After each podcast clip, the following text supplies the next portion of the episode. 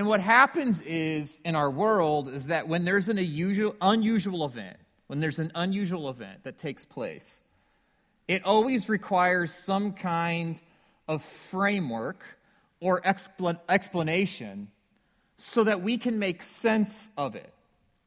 Usually, what we need is we need like eyewitness testimony to say to us, hey, this is what happened. I know this is what happened. You, you can believe me. We need some kind of an expert or like a sage to come along and to help us interpret what we're looking at. When we come across something unusual, we need somebody else to interpret what it means. And there's not a more unusual event in the whole history of humanity. There's not a more unusual event than God Himself becoming human, born, flesh, blood. It's pretty unusual.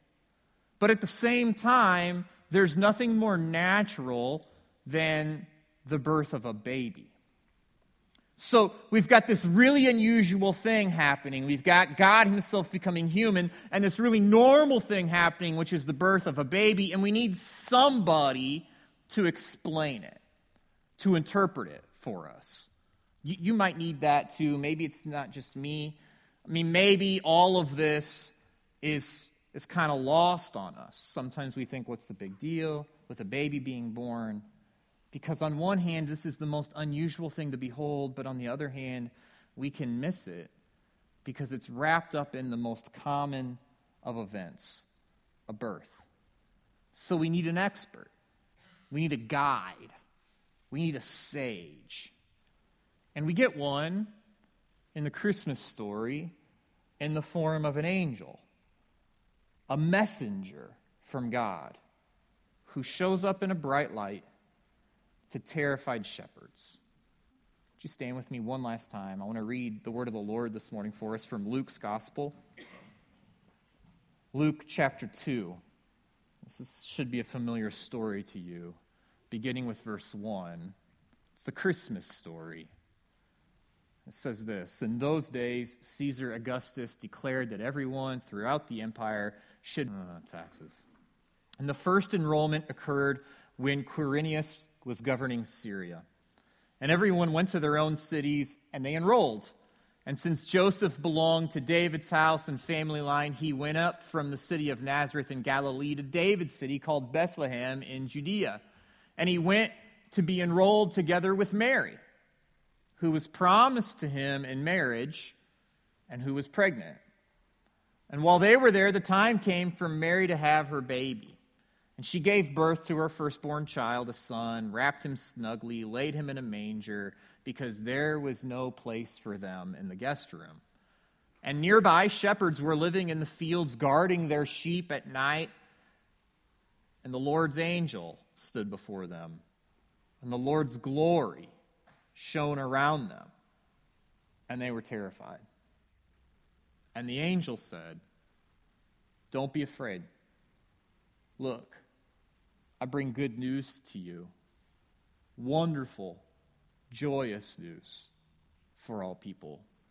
This is God's word for us this morning. You can be seated.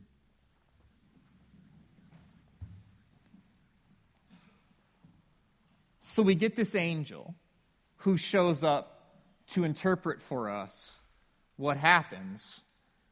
And this is what the angel has to say. And there's four parts to it the angel says, Don't be afraid. I bring you good news of great joy for all people. Four parts. Don't be afraid. Good news, great joy, all people. This is the message. This is the surprising declaration of God to all of the people to announce the birth of his son. Listen, don't be afraid. This is good news of great joy for all people. So, over the next few weeks, we're going to spend, over the next four weeks, we're going to spend a week each looking at each one of those four parts of the message. We'll talk about what it means to not be afraid. We'll do that today. We'll talk about what it means that this is good news. We'll talk about what it means that it brings great joy. And finally, we'll talk about what it means that it's for all people and not just the people that we would choose to invite. And so today, we start with don't be afraid. Don't be afraid. Now, listen, I admit um, um, I am a sucker. I really, really, really like to try to scare people. I enjoy it. Around the office, when people aren't suspecting, I like to sneak up on them and maybe tap them on the shoulder or yell loudly. I like to see what kind of reaction I can get. I've liked this ever since I was a child. I do it to my own children. They're probably tired of it by now. I really, really, really enjoy it. And what I always enjoy, this has been happening for several years now, what I always enjoy are around the Halloween season scared. And because I enjoy it, and I think everybody should enjoy what I enjoy, I'm going to share some of those photos with you this morning for your enjoyment as well. So, so we have. Let's look at the next one. We have two more. Oh, that's the same one. But it's so good we can see it twice. One more, please. Yeah, that one's my favorite. these are images and these are pictures of people afraid. They're scared. And I want you to keep those images in the back of your mind today throughout the sermon as we talk about what it might look like if we lived our life fearful and afraid like that versus what it might look like if we lived our life according to the message of the Bible, which is consistently don't be afraid. Don't be afraid. We just heard the angel say it when the angel announced the birth of God's son, Jesus. But you also need to hear Jesus say it. Don't be afraid. That's what Jesus says to Peter when Peter is scared because he's a sinner. Don't be afraid. It's what Jesus said to his little flock of frightened followers in an upper room. Don't be afraid. It's what Jesus said to Jairus when Jairus just learned that his daughter died. Don't be afraid. That's what Jesus said to some men who were his disciples who were stuck in a boat in the middle of the storm. Don't be afraid. Those are the first words out of Jesus' mouth on Easter Sunday morning, the first words that the resurrected Jesus spoke. Don't be afraid. Now, here's why that is important Jesus, the person of Jesus, Jesus is what God has to say. Jesus. Jesus is what God has to say. In the beginning, according to the Gospel of John, in the beginning was the Word. And that word, which is the only word in the history of words, which does not signify anything else, but which is the eternal word itself, that word became a baby, a human being, and dwelt among us. Why? Because Jesus is the word that God has to say. God could not say all that God needed to say using just words in a book, so God said what he wanted to say in a person, in a human life. If you ever want to know a word from the Lord, if you ever want to know what God has to say, Jesus. Jesus is what God has to say. The law was given by Moses, but grace and truth through Jesus Christ because Jesus is what God has to say. And on the holy mountain, when Peter got the bright idea that he should build three tabernacles one for Moses, one for Elijah, one for Jesus, in other words, one for the law, one for the prophets, one for Jesus, God intervened and said, No, Peter, no. This Jesus is my beloved Son, in whom I am well pleased. Listen to him. Don't build three tabernacles. And Peter was so overwhelmed that he heard the voice of God that he fell down into his knees. And it's Jesus who touched him on the shoulder. And it's Jesus who said, Don't be afraid. And when Peter opened his eyes, all that he could see was Jesus because Jesus is once again all that God has to say. And the, ever, the only thing that we ever know that Jesus actually wrote, the only recorded thing that Jesus wrote was he wrote in some sand. And that dirt, that sand was blown away by the wind because Jesus is what God has to say. No other words, but Jesus. And think about it. Throughout his life, from beginning to end, whether it's on the Sea of Galilee in a boat or it's in the upper room the night before he's going to die. Whether it's in a little backwater town called Capernaum or in the center of the holy world called Jerusalem, whether it's on a mountain or on the sea, whether he's speaking to men or to women, whether he's talking to a room full of people or he's talking to just a few, before he died and after his resurrection, Jesus consistently and repeatedly says this don't be afraid. Don't be afraid.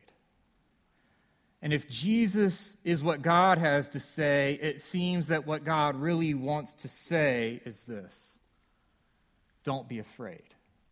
Don't be afraid is the message that heaven sends to earth. Don't be afraid. And however you and I interpret the breaking of our relationship with God that happened way back in the Garden of Eden when Adam and Eve chose to, chose to disobey uh, God's commands and to eat the fruit of the tree, that they were not allowed to eat the fruit of that tree. However, you and I want to interpret that, those events, it seems pretty clear that the first effect of that broken relationship, the first effect of sin, is fear. Because the first time that we hear humans say anything, humans don't say anything in Genesis chapter 1. They don't say anything in Genesis chapter 2. They speak for the first time in Genesis chapter 3 after they've broken their relationship with God. What is it that they say? Adam says to God, I heard you in the garden and I was afraid. This is the first effect of sin. Because remember, God reveals himself to us as our helper. God reveals himself to us as our strength. But how does Adam talk to God? Adam says, I heard you and I was afraid of you. The first consequence, the first effect of our broken relationship with God is that we imagine that where our help comes from instead of being a help, is actually a horror. And so we become afraid and we hide. And there is no, about, no doubt about it that when human beings are at our worst, when you and I, when we're at our worst, we are motivated by fear and we're defined by fear. Think about this. Like, if you took fear off of the table in your life, if fear was off of the table in my life, how many enemies do we have? How many enemies do we have? If fear was eliminated and removed from the conversation, how many worried thoughts do we have? And so we learn from that account in Genesis that it's fear and the imagination of fear that in it everything has gone wrong. There's this line, and this line is crossed, and we're told if you cross that line, God says to his people, if you cross this line, you won't live forever. And someday you'll die. But what happens is, is that when humans cross that line, they imagine that their death is imminent, even though it's not, and they begin to fear it, and they become aware that they're mortal. And so we have the first sin that enters into the picture and because of the first sin, there's the birth of all of this fear. And I think this is what heaven wants to say to earth don't be afraid. Don't be afraid. It seems like the conversation between heaven and earth goes like this We say, I'm afraid. And heaven says, Don't be. And we say, I'm afraid. And heaven says, Don't be. And we say, I'm afraid. Say, Don't be. Angels say it, prophets say it, psalmists say it, but Jesus, who is the final and perfect word of God, Jesus, remember, is what God has to say. And what Jesus consistently says is don't. Don't be afraid. And what's really interesting is I think that if we could trace back where fear comes from in our lives, I think if we could, you know, get maybe some psychologists in the room or some sociologists in the room, and we could just kind of get to the root of where fear comes from. I think the story that would be told is a story that's really compatible with how you and I, who choose to follow Jesus, how we also would agree that fear enters into the world. And I think fear comes into the world because ultimately, at our root, we fear loss. We fear loss. And there's no more tangible thing to lose than a life. I want, you to, I want to read this from the book of Hebrews. The book of Hebrews, chapter 2. The words won't be on the screen, but I just want you to hear it. Hebrews chapter 2 lays this out so brilliantly, beginning with verse 14. The writer of Hebrews says this Therefore, since the children share in flesh and blood, he also shared the same things in this way. He did this, listen, he, meaning Jesus, he did this to destroy the one who holds the power over death the devil by dying. He set free those who were held in slavery their entire lives. Check this out by the fear of death. And here's the truth, and it's a very real truth. Every fear, I think, on this earth originates from and is a form of our own mortality. It's a fear of death. It's a fear of loss. We're afraid of loss. We're afraid of the loss of control. We're afraid of the loss of place. We're afraid of the loss of position and possession. And all of that fear is a form of the fear of death. But here's what the writer of Hebrews is helping us to understand the fear of death, Christianly understood, the fear of death is a lie. It's a lie. And it's proved to be a lie through the resurrection of Jesus from the dead. And the resurrection of Jesus from the dead, God is proving that the fear of death is a lie. He exposes it. And what is it that the resurrected Jesus, the one who's just been through death, what, what is it that that Jesus says to his people? He says, Hey, don't be afraid. Why? Because in the resurrection of Jesus, we learn death is not the end. Death is something we experience. There's no doubt about that. And we will all experience that loss. But Jesus says, don't be afraid. That's not the end. It's not terminal. Because of the resurrection of Jesus, it's a transition. It's something we pass through. We go through it. We thought it was the end, but because of the resurrection of Jesus, what we remember and what we learn is that it's a new beginning. What we thought was the end turned out to be Easter. What we thought was the end turned out to be a new beginning. Because Jesus is what God has to say, and Jesus says, Don't be afraid. This is what that means. The church exists to say that to each other. You and I, we exist to tell the truth to each other. And the truth is, we don't have to be afraid. Now, listen, I confess, sometimes I make the mistake. Sometimes I do. I make the mistake and I grab the remote and I turn on the TV, or I get on the computer, my tablet, my phone, whatever screen you want, and I, and I look at the news. And I don't care whatever three letter network is your favorite. I don't, I don't care. The story that's being told and pumped throughout our culture, the story that sells products and gathers ratings, the story that's being told to you and I on a consistent and daily basis is be afraid. In fact, be scared of your shadow. After 30 minutes of watching whatever you're, whatever, pick, pick which one you love and pick which one you hate, I don't care. You watch it for 30 minutes and you're ready to build a bunker and to stock that thing with like non perishable food items and to retreat into the woods and the wilderness somewhere because we, we got to be afraid of everything. I mean, we got to be afraid of everything. And I'm old enough now where I lived through Y2K. Y'all remember Y2K? We were going to lose all of our money.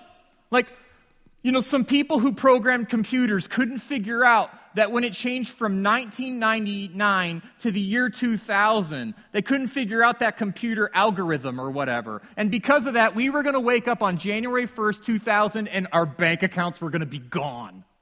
They were going to be gone. And you know what? I lived through September 11th. In fact, I was a bank teller while in college during September 11th. And you know what I did? I worked on that day. And you know what I saw? I saw people come in and they said to me, I want to withdraw all my money. I want it all in cash.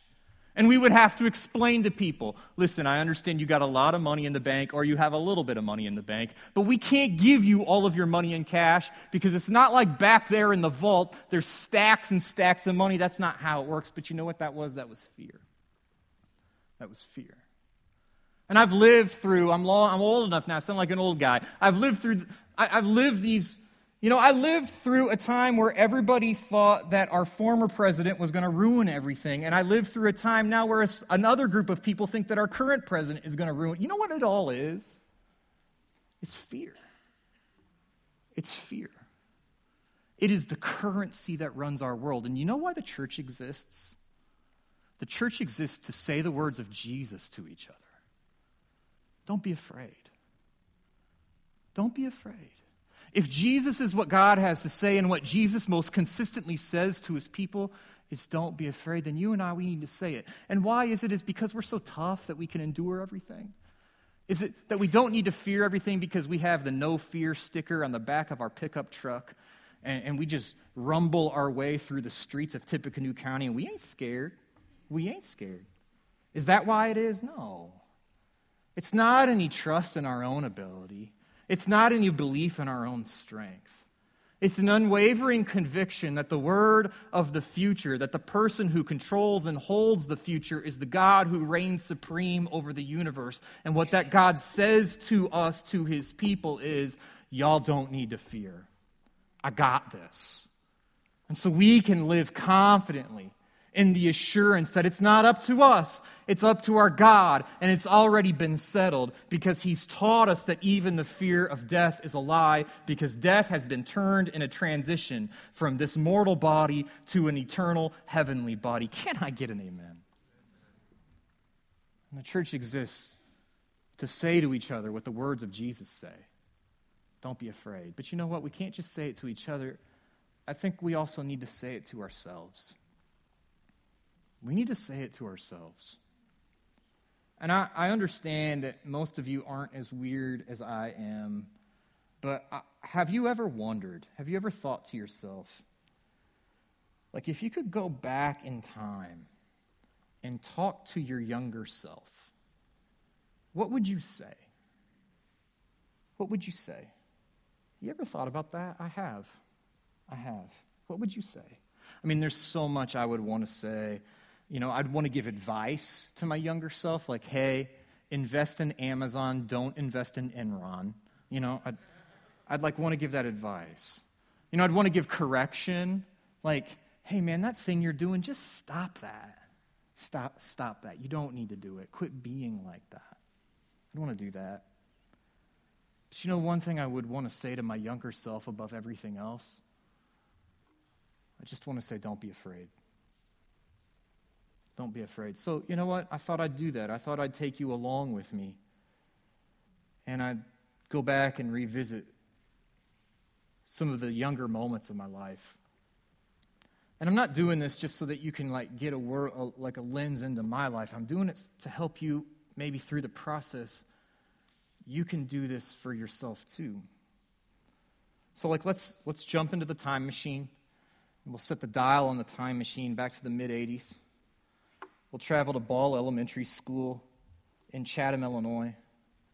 We'll talk to a five year old kid who just started kindergarten, who loved playing sports, idolized Ozzie Smith, loved playing with G.I. Joes, couldn't wait for school to be over so that he could, like, get off the school bus and eat stacks of Chips Ahoy cookies with a glass of milk.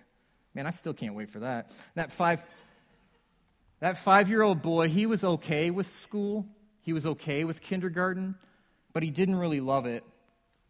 And he especially didn't love it during the, the day in kindergarten when it was craft time, craft time, craft activities. He didn't love that. And he didn't love that because he wasn't very good at it. And I want to talk to that kid. I want to talk to that five year old boy because that's the moment that that five year old boy first started to understand failure and first started to be afraid of it. And the story goes like this that it was craft time, and the teacher had told all of the kindergarten friends to use their, cuzzer, their scissors to cut out a shape. Use their scissors to cut out a shape. And he was pretty bad at using his scissors. And, and the teacher told everybody, hey, you got to do this thing. And, and he, he, couldn't, he couldn't figure out how to, how to do it, or he was embarrassed because he was so bad. And so he said to his teacher, hey, my scissors don't work. And the teacher didn't fall for it. She said, Well, that's too bad. But here, you can use mine. I know they work. What would I say to that kid who first learned the fear of failure? I'd say, Don't be afraid. Don't be afraid. Now let's set the dial and let's go to the mid 90s. By that time, the kid was a teenager. Wait, who am I kidding? He's a teenager. He's never going to listen, anyways. Let's go to the early 2000s. Let's go to the early 2000s and let's talk to a 20 year old who's just experienced death for the first time. And within a few weeks, his grandpa died in a farming accident. His mom was diagnosed with cancer. It's the first time that he ever experienced loss or learned about loss. The first time he had to say goodbye. The first time that he really remembers seeing a body the first time that he ever considered that his mom was mortal. And that kid was scared. What would I say to him? Don't be afraid. Don't be afraid. Let's go to the mid 2000s and let's talk to a 25 year old, fresh out of seminary, called to join the staff of a great church, but that great church happened to be aging in years they wanted to see some younger faces, so they brought in a 25 year old to help them do that. And the 25 year old was supposed to be the expert, but he really didn't feel like one. He did what he knew to do. He started a separate worship service under the auspices of that church with the hope that it would provide space for younger people to connect with God. And it was hard, challenging. Success wasn't immediate. And that kid was thinking, is this working? Is that the right thing to do? And what would I say to him? I would say what the future always says to the present don't be afraid. Don't be afraid. And let's set the dial of the time machine to 2009. Some of you knew him now. And let's talk to a 30 year old in a hospital with his wife their two, their two and a half year old daughter, a baby who was just born with a slew of health complications in the NICU, hooked up to machines to help her breathe, help her eat, constant beeps and alarms. What would I say? I'd say, don't be afraid. What you'll realize in the future that you'll never know in this moment in the present is that you've just been given one of the greatest gifts of your life that you could ever receive. Now, finally, let's turn the dial to 2014. Five and a half years into pastoring this great church, A lot of preliminary work had been done to plan the building and the expansion of the facility, but nothing had been done yet that couldn't be undone. All that was left was a meeting with the board and the beginning of the communication to the congregation, and then the whole thing would go public. And the board that that pastor served with was gifted, committed, and they had one last meeting and they talked. They talked about all the specifics and all the details, how much it would cost. We prayed about if this is what the Lord was leading us to do. The board was so good and so prepared. And at one point, the board looked at that person, that pastor, and said, Well, what do you think? Is this what you think we should do? What would I say to that person? I'd say, Don't be afraid. And maybe that person would have said back to me, Well, will it all work out? Well, will it all work out? And I would say in that moment, That's not for me to tell you, but I'm here to tell you that you can trust the Lord. Don't be afraid. That's what I would say to myself. It's what I would say to myself when I was five. It's what I would say to myself when I was 25. It's what I would say to myself when I was 30. It's what I would say to myself today.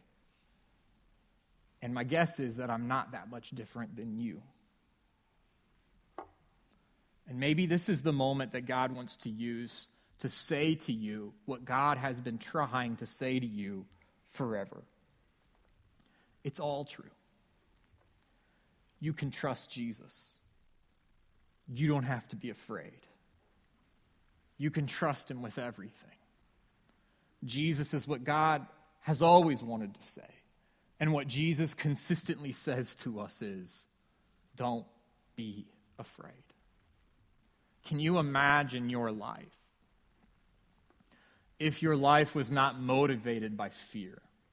If you were so confident not in your own ability, but you were so confident in the God who is coming to you, the God who holds the future and stands it and invites to you and says to you, Come who calls you into your next moment, where there he will meet you so that he can call you into your next moment after that. What would life look like if we were so motivated in, by the trust and the presence of the Lord in our next present moment that in this present moment we were no longer motivated by fear? What would it look like? I think it would look like people who are radically obedient to the presence of God, who live their life with a freeness and a graciousness and an ease because they realize they don't have to be afraid.